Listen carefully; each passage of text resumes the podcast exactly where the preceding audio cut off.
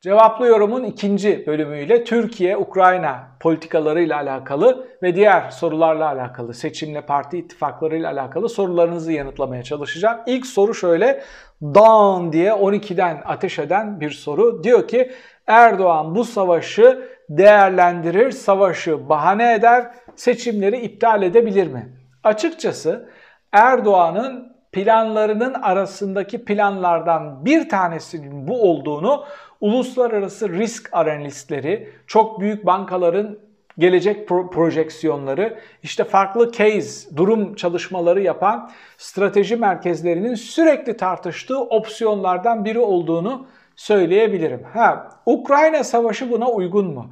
Türkiye'nin girmediği bir savaş buna uygun mu? Bu farklı bir soru. Bu çok inandırıcı olmaz. Onun için sanki Erdoğan ısrarla NATO bir şey yapsın, Batı bir şey yapsın, daha fazla bir şey yapmalıyız diyor. Kendisi Avrupa Konseyi'nde çekimser oy kullanıyor.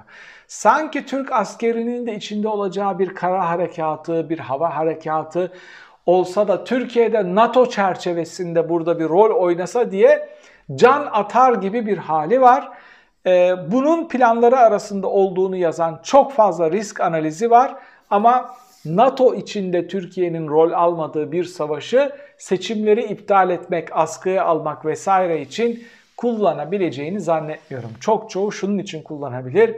Pandemi vardı, savaş vardı, şu oldu, bu oldu. Ekonomi onun için bu durumda. Bakın Batı ekonomileri de ne kadar kötü diyebilmek için bir güçlü sebep, bir güçlü neden daha geldi Erdoğan'ın eline. Ama bu durumdakiler için işte ikinci soru geliyor. O da diyor ki ya Rusya ile Ukrayna savaşıyor ama Türkiye'nin para birimi Rusya'nın para biriminden daha fazla değer kaybediyor. Yani yaptırımlar Rusya'ya uygulanıyor. Ekonomisi çeken Türkiye bu nasıl bir durumdur? Bu fotoğrafı nasıl izah edeceğiz?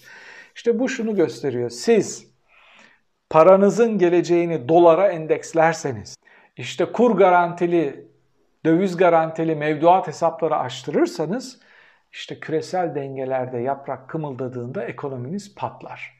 Türkiye, Erdoğan hükümeti bedelini Erdoğan'dan sonraki hükümetlerin çok ağır bir şekilde ve o nesillerin çok ağır bir şekilde ödeyeceği iki büyük tuzak kurdu Türkiye'ye. Birincisi bu dövize endeksli kur. Nasıl olsa faizleri Erdoğan'dan sonraki hükümetler ödeyecekler. İkincisi 49 seneliğine bilmem x seneliğine döviz garantili geçmeyen yolcuya para, gelmeyen hastaya para ödeyeceğiniz projeler. Orası da 49 yıllığına Türkiye'nin varlık fonu, hazinesi, dövizleri hepsine el koydurtan bir şeydi, bir tercihti. Farklı bir soru, güzel bir soru yine. Diyor ki ya biz Türkiye'nin jeopolitik önemiyle yattık, kalktık, büyüdük.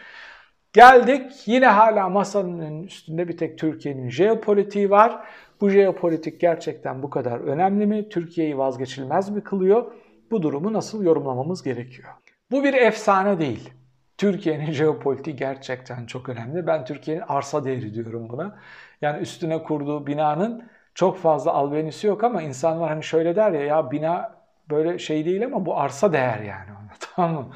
Türkiye'nin de kurduğu sistem, demokrasisi, hukuku yargısı falan gerçekten şöyle e, Erdoğan'ın terminolojisiyle, er, Erdoğan'ın Türk diline yaptığı katkıyla konuşalım. Kupon arazi.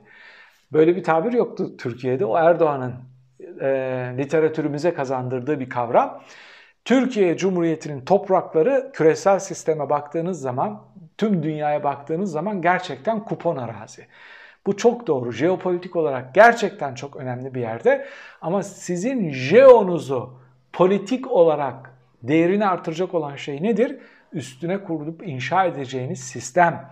Orası ne kadar demokratik olur? Küresel sistemde barış için ne kadar güçlü roller oynayabilir? Sorusu o arsanın değerini katlayacak olan şeylerdir. Türkiye bunu yapabiliyor mu? Yok bunu efsane olarak bırakıyor. Ama gerek göç kuşağında olması, gerek Doğu ile Batı arasında olması, gerek İslam dünyası ile seküler dünya arasında olması, gerek komünist blokla geçmişte işte Batı bloku arasında olması, şimdi Rusya ile NATO arasında olması birçok şeyi sayabiliriz. Türkiye'nin jeopolitiği önemlidir. Bu bir efsane değildir. Vazgeçilmez midir? İşte bir yere kadar insanlar vazgeçebiliyorlar. Şu anda onu yapmaya çalışıyor Batı. Ölü numarası yapıyor. Yani Türkiye NATO'nun içinde gezinen ama kimsenin kale almadığı, birlikte büyük stratejiler uygulamadığı, Türkiye'de onun için işte telefon görüşmesi yaptık, şunla görüştük falanı pazarlamaya çalışıyor. Sanki çok aktif bir NATO üyesiymiş gibi NATO üyeleri masasının başında diplomasi yaparken Ukrayna işgali başladığında Erdoğan Afrika'da turluyordu. Türkiye bu kadar NATO üyesi ve Erdoğan Türkiye'nin jeopolitiğini bu kadar kullanabiliyor. Dünyanın birçok ülkesinde Ukrayna işgali protesto edildi. Türkiye'de bu protestolar vuku bulmadı. Bunu nasıl izah edeceğiz? Şöyle bir şey var. Biz gerçekten milliyetçi bir toplumuz. Bizim dinimizden veya ırkımızdan olmayan insanlara sahip çıkma reflekslerimiz uyuşmuş. Evrensel değerlerle çok barışık bir toplum olmadığımız için onların işgal altında olması e, yeterli gelmiyor bizim için. Onların acı çekiyor olması yeterli gelmiyor bizim için. Ben de çok utandım. Bakıyorsun işte İstiklal Caddesi'nde Rus konsolosluğunun önünde bir düzine Ukraynalı var. Değil mi? Bir sürü sivil toplum var, Türkiye'de sendikalar var, neler neler var. Hiçbiri bir şey organize etmedi en azından şu ana kadar. En azından bu imajı kurtaracak birilerinin bir şey yapması gerekiyor. Gerçekten göstermelik de olsa Türklerin, Ukraynalı sivillerin canına sahip çıkıyoruz. O ülkenin özgürlüğüne sahip çıkıyoruz diye çıkıp sesini duyurması gerekiyor. Türkiye neden bazı alanlarda Rusya'ya bu kadar bağlı başka bir alternatif olamaz mı diye bir soru var. Bu soruya kısmen yanıt vermeye çalışmıştım şu örnekle. Hatırlayacaksınız doğal gazda bağımlı olduğumuz bir ülkeye gidip nükleer enerji yatırım ihalelerinizi de veriyorsunuz. Bir kere bağımlılığınızı bırakın bu bağımlılığı katmerli hale getirmektir. Türkiye'nin doğal gazda bazı alternatifleri vardır. Ama işte bu Mesut Yılmaz hükümetleriyle başladı. Erdoğan hükümetiyle devam ediyor. Dünyanın her yerinde siyasiler bu doğalgaz boru hatları, ihaleleri ve sözleşmelerinden çok büyük rüşvetler alıyorlar. Ve ülkelerinin, toplumlarının çıkarlarından ziyade onların oradaki paylarını kotarabilecekleri enstrümanlar ön plana çıkıyor. Bir de doğalgaz satın alması çok zor bir şey hala hazırda kurulu bir petro, e, boru hattınız varsa oradan devam etmek zorunda kalıyorsunuz. Kapasitesini kullanmak zorunda kalıyorsunuz. Türkiye'nin en büyük alternatifi İran. Orada da Reza Zarrab'la işte koyulan o ambargoda hangi ayakları e, oynadıklarını, hangi dalaveraları çevirdiklerini hepimiz şahit olduk. Bir antın bir ziyaretindeki bir anısını anlatıyor bir soru. Diyor ki işte Putin ne garanti vermiş Erdoğan. Oraya daha başbakan olmadan demiş ki biz Çeçenistan hani biz İslamcı bir partiyiz ama Çeçenistan sorunu üstünde size zorluk çıkartmayacağız. Garanti veriyoruz. Bizi şey yapmayın, endişe etmeyin demiş. Ve Putin'in çok güvendiği bir lider olarak Erdoğan'ı lanse etmesinin sebebi buymuş başlangıçtan itibaren.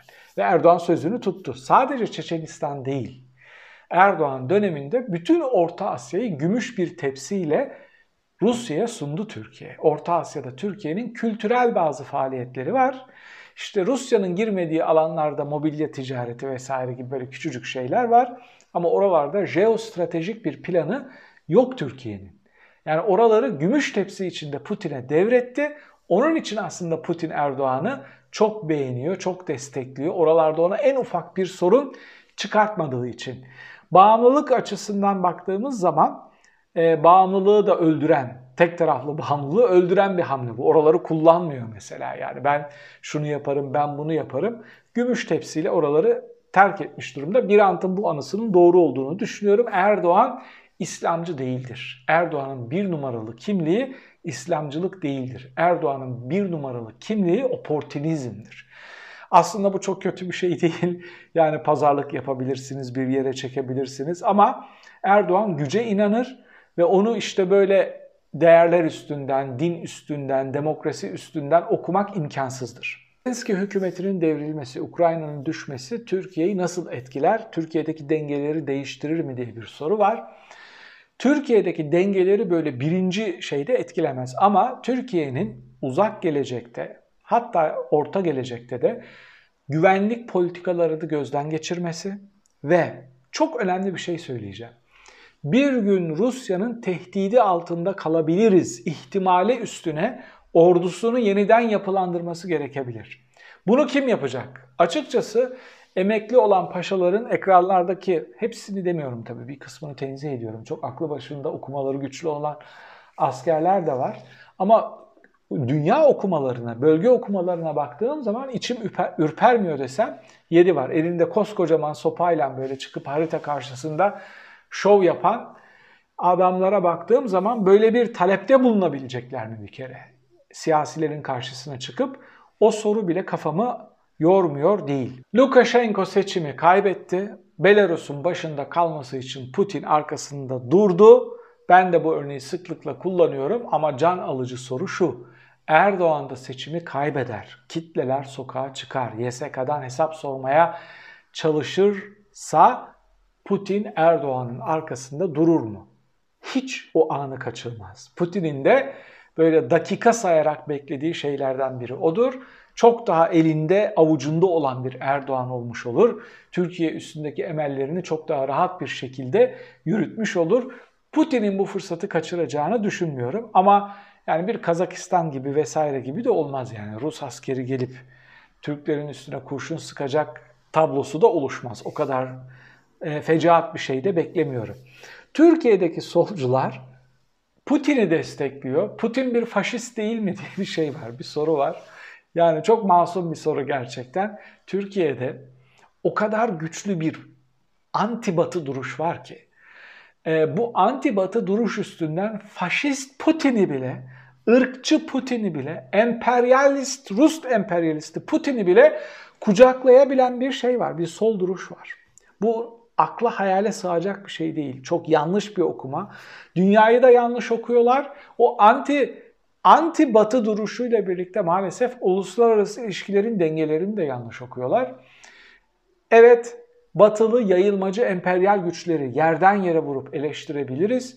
Ama bu demokrasiyi, özgürlükleri, uluslararası hukuku, karşılıklı bağımlılık politikalarını, onun üstüne barış inşa eden karşılıklı dengeli bağımlılık politikalarını, Avrupa Birliği gibi bir projeyi yerden yere vurmamız, eleştirmemiz anlamına gelmiyor. Eleştirebiliriz daha iyi olması için, yok etmek için değil.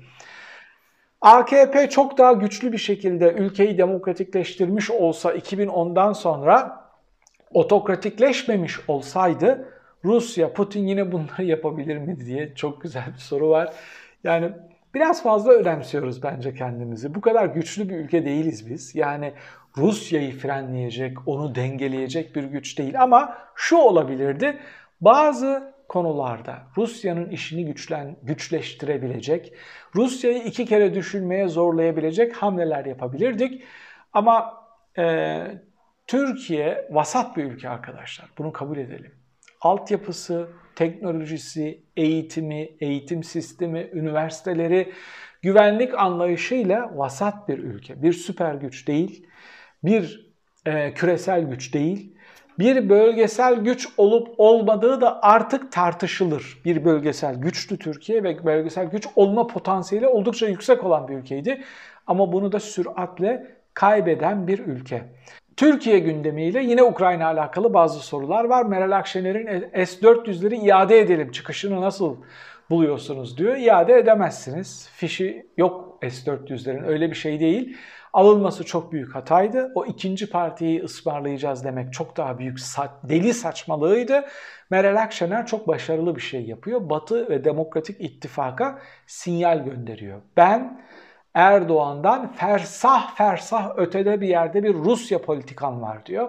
Bu açıdan zekice bir çıkış. Çok zekice bir çıkış. Bu Batı medyasında vesairede yer bulacaktır bu çıkış. Etkili bir çıkış. E, dijital YSK'nın dijital oy sistemine geçeceği iddiaları var. Bu doğru mu olursa nasıl olur diye bir soru sorulmuş. Bunu iddia eden yorumcular olmuş internette. Bu doğru mu bilmiyorum ama e, doğruysa şayet mevcut YSK İstanbul performansından sonra dijital bir sisteme geçmesine hepimizin karşı çıkması gerekiyor somut oyları gecelerce beklememiz gereken, üstünde uyumamız gereken, sabahlamamız gereken bir seçim sürecinden sonra bu dijital ortamların manipülasyonun çok daha kolay olabileceğini hepimiz biliyoruz. Gelişmiş birçok Avrupa ülkesinde bu henüz uygulanmıyor. Manipülasyon ihtimali oldukça yüksek ve şeffaf olmadığı için. İmamoğlu ve Yavaş aynı anda aday olsa ikinci tura en güçlü geçse diye bir şey var. Bu tür lüks farazilerle kaybedecek ne vaktimiz, ne zamanımız, ne enerjimiz var. Bir de bu kutuplaşmayı getirir ve kenetlenmeyi düşürecek bir hamle olur. Meral Akşener İyi Parti olmasaydı İstanbul ve Ankara seçimleri kazanılamazdı. Çıkışını nasıl okumak gerekiyor diyor. Bunu şöyle okumak gerekiyor. Masa başında adaylar belirlenirken biz CHP'nin bir dayatmasını kabul etmeyeceğiz ve kendi fikrimizi sonuna kadar söyleyeceğiz. Evet size ahde vefamız var ama onun da sınırları var olarak okumak gerekiyor. Ben en azından böyle okuyorum o süreci. Son soru benimle alakalı. Yurt dışında yaşayan biri olarak bulunduğunuz ülkedeki eski akademisyenlik günlerinizi özlüyor musunuz? Gelişimsel olarak neler yapıyorsunuz şu anda? Şöyle söyleyeyim, özlediğim şeyler var. Ee, çok kültürlü bir öğrenci portföyümüz vardı. Dünyanın dört bir yanından gelen öğrencilerimiz vardı. O tabloyu çok fazla özlüyorum. Akademisyen arkadaşlarımla yaptığım uzun uzun sohbetleri özlüyorum. Asistan arkadaşlarımızla yaptığımız muhabbetleri özlüyorum. Çok iyi öğrencilerin bir araya gelip ofisime gelip benimle uzun uzun böyle mülakat yapar gibi konuştuğu dakikaları çok fazla özlüyorum. Hepsinden daha fazla kendi alanımda, kendi istediğim konularda, kendi projemde, kendi asistan arkadaşlarımla çalışma özgürlüğümü çok fazla özlüyorum. Yani bunları bunlar özlediğim şeyler. Zira kişisel gelişimin farklı, benim de çok fazla tercih etmediğim iş bulabilmek için yapmak zorunda olduğum alanlara doğru kaymak zorunda kaldı ve son 3 yıldır bu yeni alanlarda okuma yapma, oralarda kendimi yenileme, tazeleme, zinde tutmaya çalışıyorum. Bu yüzden de çok fazla o akademik performansımı yayında mesela çok fazla ileriye götüremiyorum. Yepyeni bir alana girmek zorunda kaldığım için. Cevaplı yorumu bitirdik. Önümüzdeki hafta muhtemelen yine Ukrayna Savaşı ve yorumlarıyla karşınızda olacağım. Bir sonraki yorumda tekrar birlikte olmak üzere efendim. Hoşçakalın.